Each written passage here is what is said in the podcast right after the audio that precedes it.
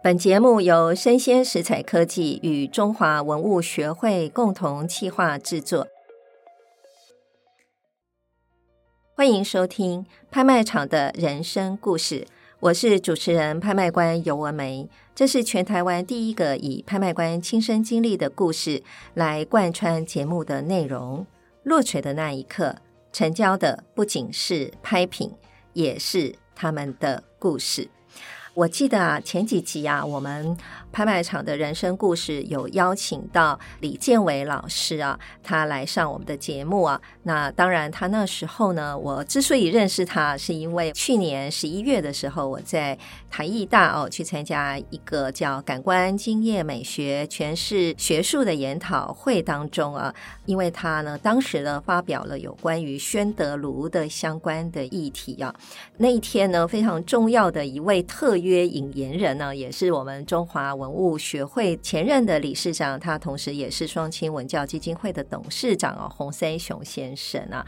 那我就记得啊，那个画面我真的永远都非常非常深刻。我就看到，哎，洪先生啊，他在讲宣德炉，他在讲铜炉的时候，他就一边讲，然后就一边拿出那个铜炉的那个照片啊，哦，然后就哎呀，我就是在旁边看到，我就觉得哇，你看一个收藏家哦，一讲到他的收藏。或是他研究的一个器物的时候，他这个脸上的喜悦，然后他那么专注啊，然后他非常乐意的分享啊，所以呢，我们今天呢，同时呢，也邀请到啊，我们中华文物学会现任的理事长啊，张富全啊，张理事长啊，来跟我们聊一聊啊，哎，铜炉啊。那非常高兴的了，张理事长呢，现在在我们的现场，也请张理事长呢，跟我们各位听众朋友问好一下。哎，各位听众大家好啊，我是中华文物学会理事长张富全，嗯，我们好。是，那刚刚我就有提到啊，就是说我参加的那一个有关于一个发表有关于铜炉啊，尤其是台湾传世的宣德炉年代之谜的一个发表。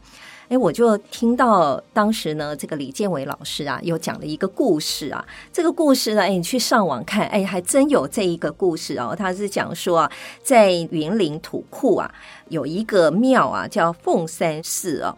那这个凤山寺呢，就是在那个庙宫的床底下，就挖出了一个明朝的古文物，然后呢，来认证啊，凤山寺啊，它有超过啊三百年的一个历史啊。现在我们比较会看到所谓的铜炉，好像比较会在庙宇里面有。嗯是，那我知道我们理事长啊，其实，在您接触三十多年的文物的收藏跟交流的这个过程当中哦，相信您对于铜炉应该也有相当多的接触啊。是，要不要先帮我们听众朋友解惑一下啊？Uh. 就是说，你当时呢会去接触到铜炉啊这样子的一个艺术品啊，是什么样的机缘吗？是因为我本身对于文房这一块啊，事实际上是琢磨比较多的啊。嗯、那么这个文房顾名思义啊，就是在我们个人的书房里面啊会使用到的啊或者看得到的一些文物艺术品啊。嗯、那么铜炉当然也是其中一个项目。哦，那坦白讲，铜炉的这个收藏啊，就我个人来说算是比较晚。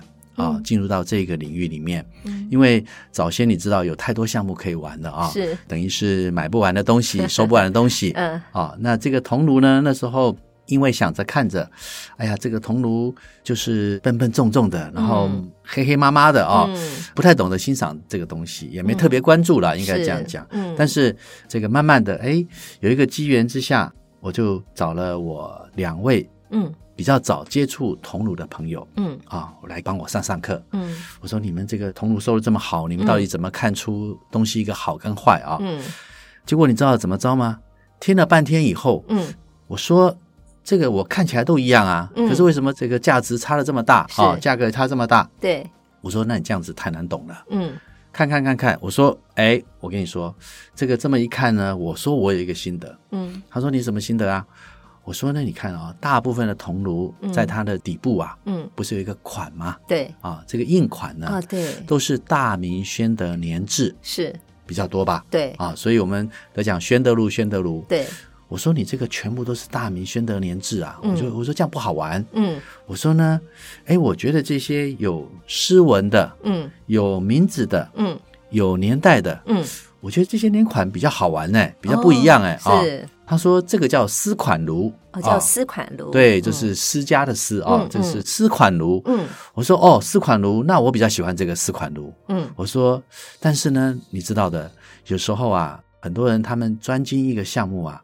他们看到的跟我们这种当时要去进入这个领域的人啊，看的是不太一样的。嗯嗯，他说：“哎呀，那个我们也没特别觉得那个好像是一个方向，嗯、哦，一个收藏的方向。”嗯，我说：“没事没事，你们多收一点大明宣德的，我就多收一点这个私家款的。哎，私款炉是。啊、哦，就这么样的一个机缘之下，当然、嗯、后来当然很多大明宣德年制的这宣德炉也都收了啊。啊、嗯嗯哦，只是说我个人那时候就会。”琢磨多一点，嗯，我就会把很多的关注点啊、哦、多一点在这个私款炉上面，嗯。啊、哦，也因为这个样子，然后慢慢的让我后来有一些。各种不同的收获，嗯啊，待会儿我也可以跟大家稍微分享一下这个丝款炉跟大明宣德炉的一个差别啊。哦，okay, 所以这个是这样的一个缘分来。可以接着说，没问题。啊 okay, 我们就继续来讲啊，这个大明宣德炉跟私家款的炉啊，嗯、它到底是有什么样的差别？差别，然后请这个理事长掀开一下他们神秘的面纱。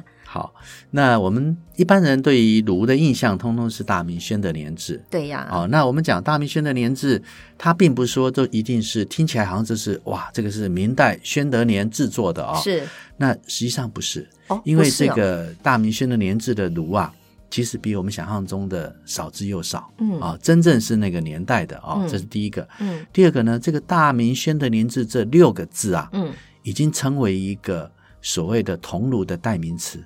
哦，这六个字的一个印款，嗯，已经成为一个代名词，嗯。啊，那当然这个印款里面它有各种不同的字体，它有篆体字，嗯，有楷体字，嗯，啊，然后还有行书的字体，嗯，啊，所以变成说，在这个大明宣德年制上面，你会常常看到运用在铜炉里面，嗯，所以这变成是我们所谓的一个寄托款，嗯。并不是当时那个年代的款，嗯，不是记录这个创作的年代，哦嗯、对，那我们叫寄托款啊、哦嗯。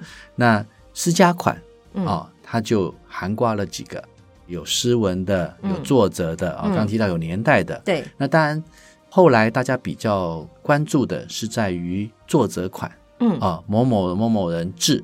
哦，或者是加上了年代啊、uh 比如说是大明崇祯年、嗯、年制是。啊，或者是大明万历年制，嗯。啊，大清雍正年制，嗯，大清乾隆年制，嗯。啊，这样的一个情况，嗯，当然也有他把年代跟作者加在一起，嗯。啊，比如说我之前曾经收过一个炉啊，叫做大明万历，嗯，李云奇制，嗯，啊，类似这样子，就说他也会把。年代的部分给放进去，那么这个宣德炉跟私家款炉到底有什么不一样呢？是，如果你不把一个炉往底下一掀，嗯，把这个底部给露出来，嗯，其实看起来都一样。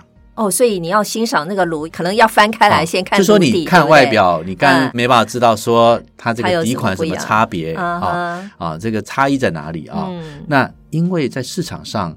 当然，我们要判定一个炉的好坏，嗯啊，并不是完全用款式来做区隔啊。嗯，待会儿我们再来提到这个炉到底怎么去评断它的好跟坏。好，那我们现在就先简单讲这个款的部分啊。好，那这个大明宣德年制呢，我刚刚提到它有那么多各种不同的字体，嗯，那这个也显现出在制作上面是当时的人是很刻意去做字体上的一个差别。嗯，当然我们刚刚提到的这个篆字款。嗯，篆字款大部分都是用一种属于模铸的一个方式去铸款，嗯、我们叫铸款啊，是铸出来的。对。啊，那其他像我刚刚提到的，像比如说是楷书、嗯，楷体，嗯，哦，像这种有可能是刀刻款，嗯，哦，本身它如果说是这样的一个字体的一个做法上，事实上它就有这样的差别性啊、哦嗯嗯，这是它制作上面的，这制作的差别。嗯，那这个款呢，像比如说我刚刚提到这个私家款，嗯。就有很多这种，我们看到谁谁字啊，然后什么什么年呐、啊，对，啊、哦，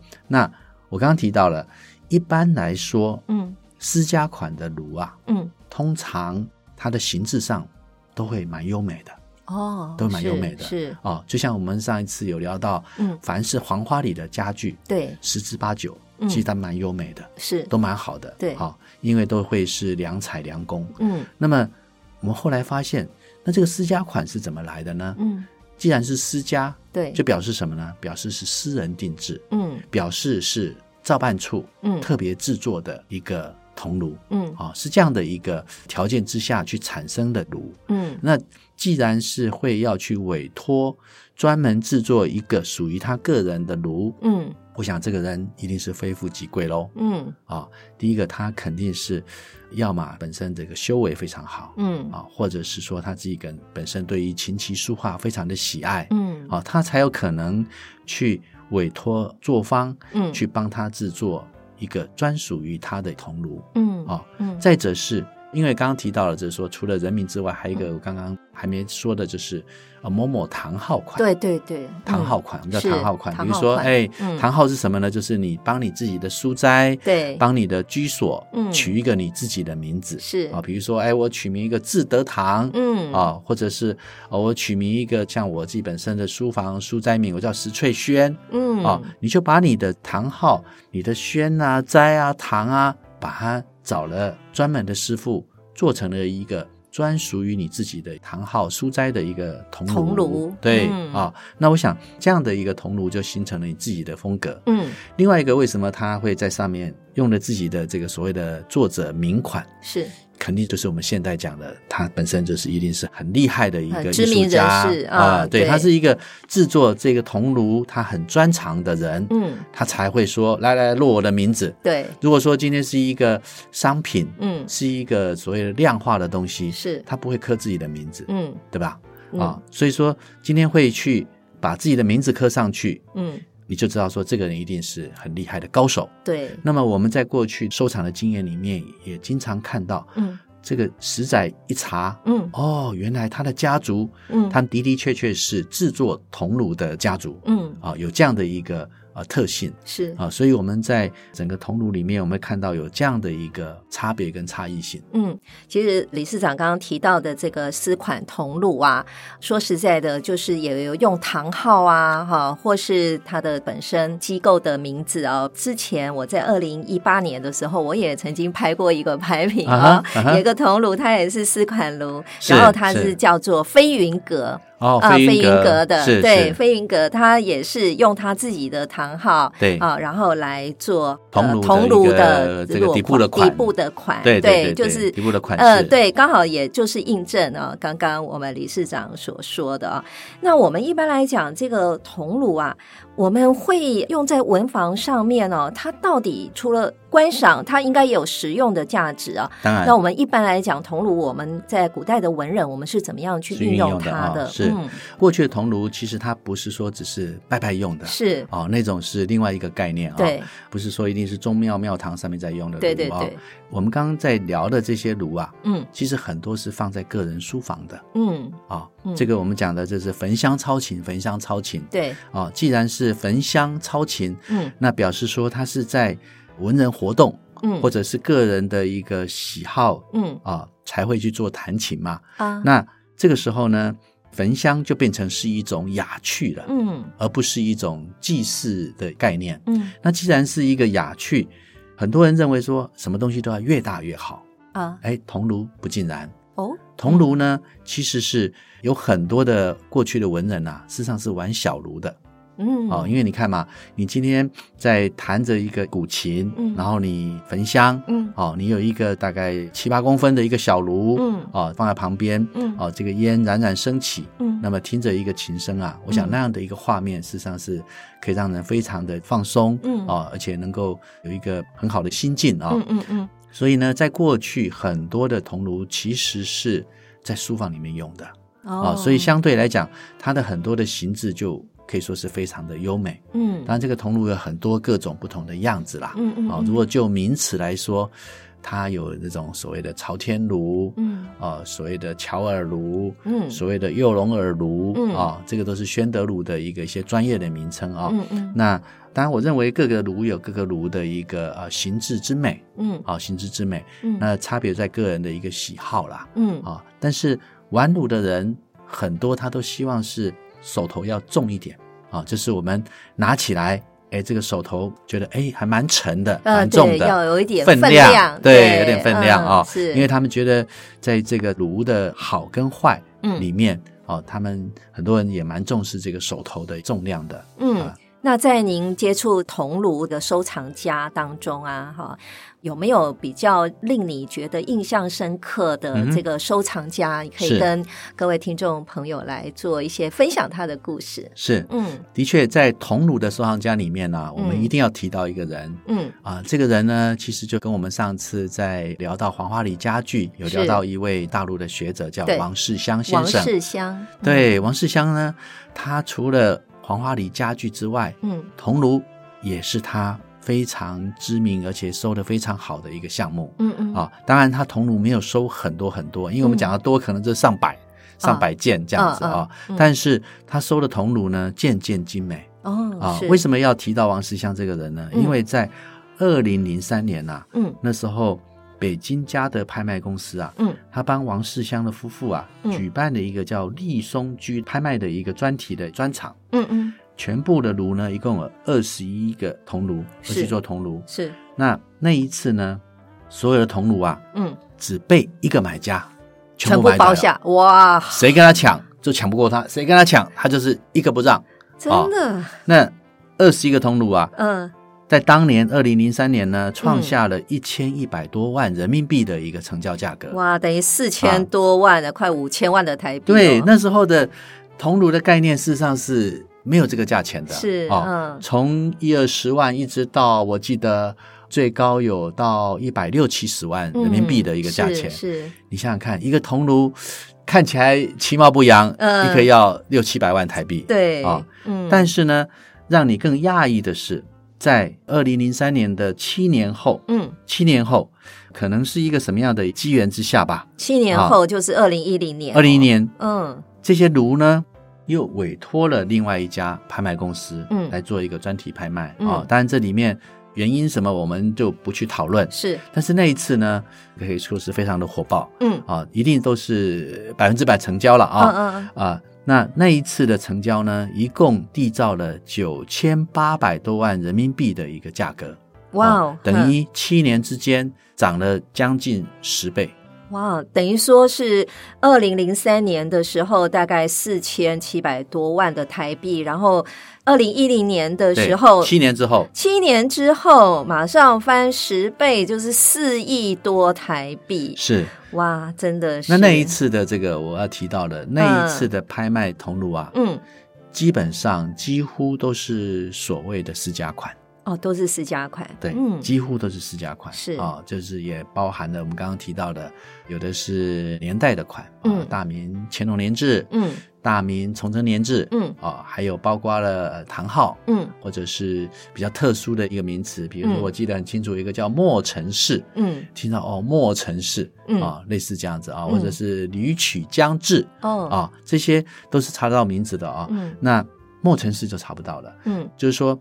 我们可以知道啊，那一次的成交的这些铜炉啊，嗯，创了这么高的记录啊，也都是私家款。对，都是私家款。讲到这儿，我就真的再次的佩服一下 我们张理事长啊！人家还在关注这个大明宣德炉的时候，张理事长已经开始在关注这个私家炉。歪打正着啊！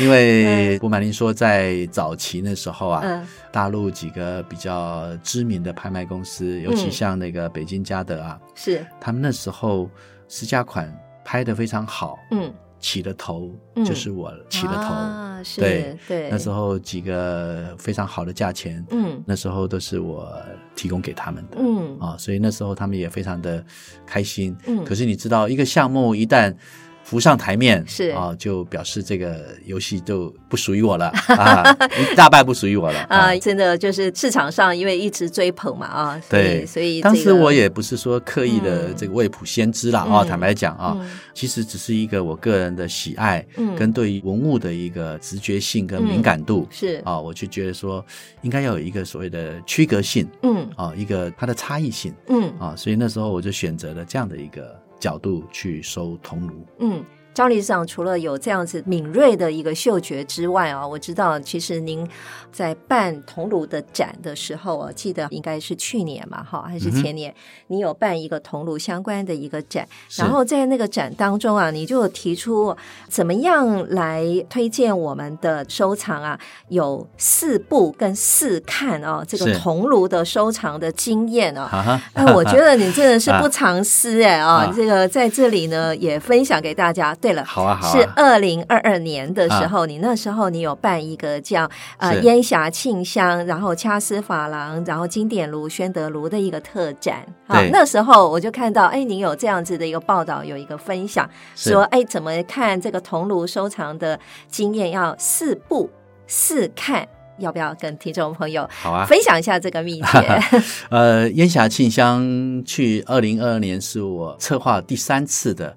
啊、呃，这个系列的铜炉的展览是啊，更早之前我曾经也举办过两次。嗯，那根据我这么多年收铜炉的经验啊，嗯，我觉得有一些人他在铜炉收藏上面有一些我不是那么觉得说需要去注重的地方啊，嗯、或者是说我觉得可以有一个归纳啊，嗯，所以像您刚刚提到了，我就归纳出一个四看四不看啊，嗯嗯嗯，啊，那这四看四不看它的一个差在哪里啊？嗯，我们先讲了。四看啊，嗯，但是到底要看什么啊？哦、这个一个铜炉到底要看什么啊？嗯，我觉得说一个好的铜炉啊，第一个应该是看它的形制，看形制，对，嗯、就是说，呃，我常讲，你这个东西不美，那我们就没办法再往下讲了啊。是是，所以一个铜炉的一个形制、一个造型的优美性啊，嗯啊，事实上是非常重要的。嗯，刚刚有提到铜炉它有几个不同的形制嘛，嗯，那各种形制它有各种形制的一个美感，嗯，所以呢，我认为。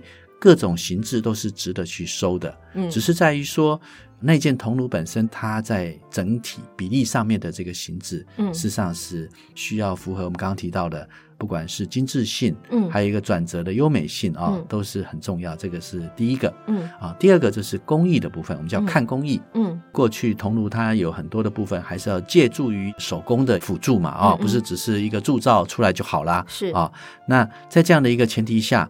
本身你加诸上面的工艺啊，就是你去把这件铜炉变得更美，嗯，哦，然后该薄的地方薄，该厚的地方厚，嗯，哦，那线条该优美的地方让它优美，该细腻的地方让它细腻啊，这个工艺就可以看出本身，像我们刚刚提到，比如说是打磨的部分，也要打磨的很好啦，嗯，好，才能够让整个物件看起来非常的匀称跟明亮啊，嗯，所以这个看工艺啊，我认为是第二个要去讲究的，嗯，啊，第三个就是。比例，嗯，因为呢，不管是它的转折，像我们刚刚有提到的哦，你知道这个铜炉嘛，它一定有耳朵，对，哦，那这个耳朵，当然像我们刚刚有提到，它这是各种不同的名词啦，哦，那这个名词不管是压金炉或者是诱龙耳炉，哦，这个意思是说它的耳朵的一个形制，嗯，哪怕是不一样，但是它的比例。嗯哦，一定要匀称，是。哦，跟本身的外形，哦，跟本身炉的耳朵要跟整个炉的大小，嗯，在上面来讲要能够有流畅感啊，嗯，哦，那这样子的话，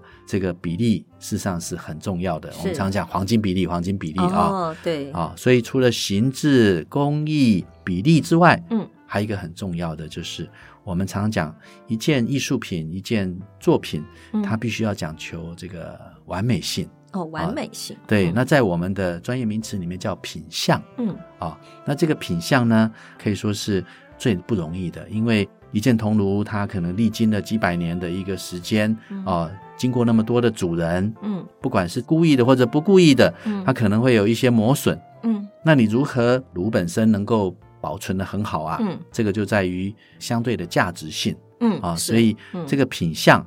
是非常重要的，嗯，所以我提出这个四看啊，嗯，就是看形制，嗯，看工艺，嗯，看比例，嗯，啊，看品相，嗯，理事长提到的 这个形制、工艺、比例、品相，这个是要诀，哎，然后接着呢，什么不要看呢？不看呢？哎，哦，对，那么这个四不看的意思是说，不要只看这个啊，哦，不是说它不重要，但是你不要只看这个哦，是，哦，比如像刚刚我们提到的重量。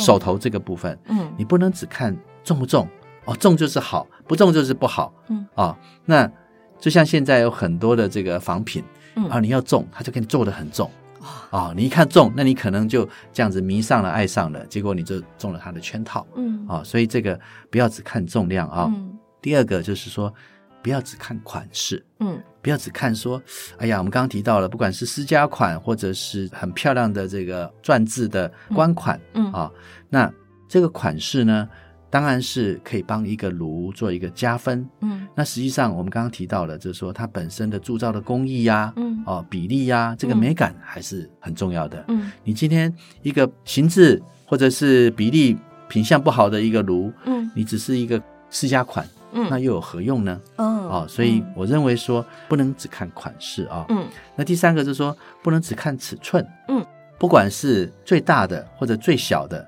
啊，其实各自有它的一个美感跟它的一个用途上面的需求嘛啊。嗯，嗯，所以这个尺寸来讲，不是说一定是要很大就是好的。嗯，哦，像我们刚刚提到了这个琴炉哦，它实际上就是。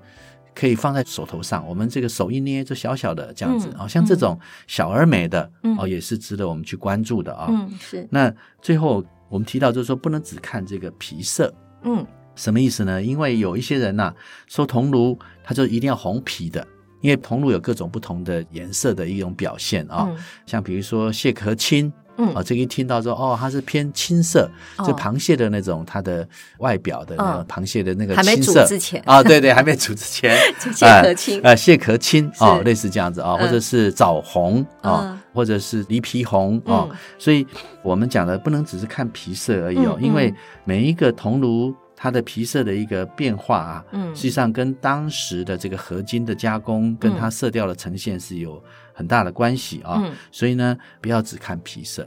有一些炉啊，因为你这么重视皮色，后来有很多是后加工的。哦，所以说我们刚刚提到就是说，不要只看重量，嗯，也不要只看款不款是什么款，嗯，啊，也不要只看这个尺寸的大小，嗯，也不要只看皮色，嗯，啊，所以应该要斟酌刚刚我们提到的试看试不看，啊，就是说有这样的概念前提之下，啊，我相信你选出来的这个铜炉啊，嗯，应该就是一个很具备欣赏价值的一个铜炉。感谢张理事长，真的毫不藏私哦，利用我们这样子的一。一个机会啊，跟各位听众分享啊，他三十几年来他对于铜炉啊收藏啊的一些鉴赏的一个经验啊。那年节啊，我今天啊应该是农历新年啊，啊哦、对，农历新年是的，所以农历新年播出我们今天这个节目啊，当然新春特辑嘛啊，我们是不是可以邀请张理事长这边呢，跟大家来谈一谈？因为我们正式进入了这个农历的。龙年，龙年啊，对对对，张理长有没有什么龙图腾跟那个铜炉上面相关的？相关的有没有？可以跟大家来说说呢？啊，有啊，这个炉是这样子啊、哦，刚刚我们提到的这个很多的宣德炉是光素的嘛，哈、嗯，是素的，嗯，那实际上炉呢有一些是有雕刻的、哦、啊，有雕刻的，嗯，那在它的炉身。就是它的身体周边呐、啊嗯，我们叫炉身啊，炉、嗯、身也有这整个是雕云龙的，嗯。啊，我过去也曾经有过这样的一个收藏，是。啊，这是在炉身上面，嗯，通通是龙纹的，哦，通龙啊、嗯，这是一种，嗯，第二种呢是在它的刚刚我们提到的它的底部的这个款底款，嗯。啊，除了刚刚提到的不管是大明宣德年制，嗯，私家款之外，嗯，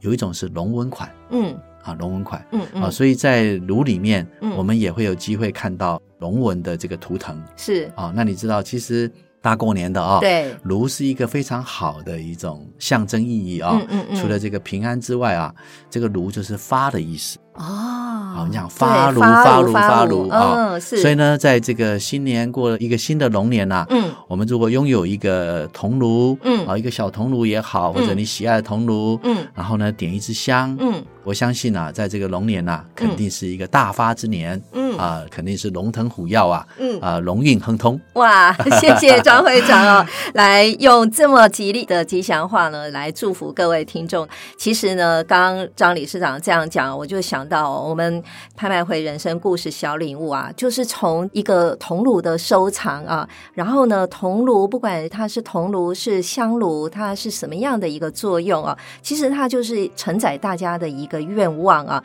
人的一生中啊，一定要有一个自己的愿望，有了这个愿望啊，你才会努力的去实践它，打拼它啊，然后呢，实践好最好的一个自己哦。在龙年我们新春的佳节啊，最后我们请张理事长给大家听众朋友啊来祝福，我们来说吉祥话好吗？好啊，那我祝福这个所有的听众啊，最直接的，嗯。啊，也是最想要的，嗯，每个人都可以拥有的，是。就是龙年行大运，哎。啊，平平安安，顺顺利利，是。也祝福各位听众朋友龙年呢一切的顺利，而且呢。朝向最好的自己哦，往前进哦。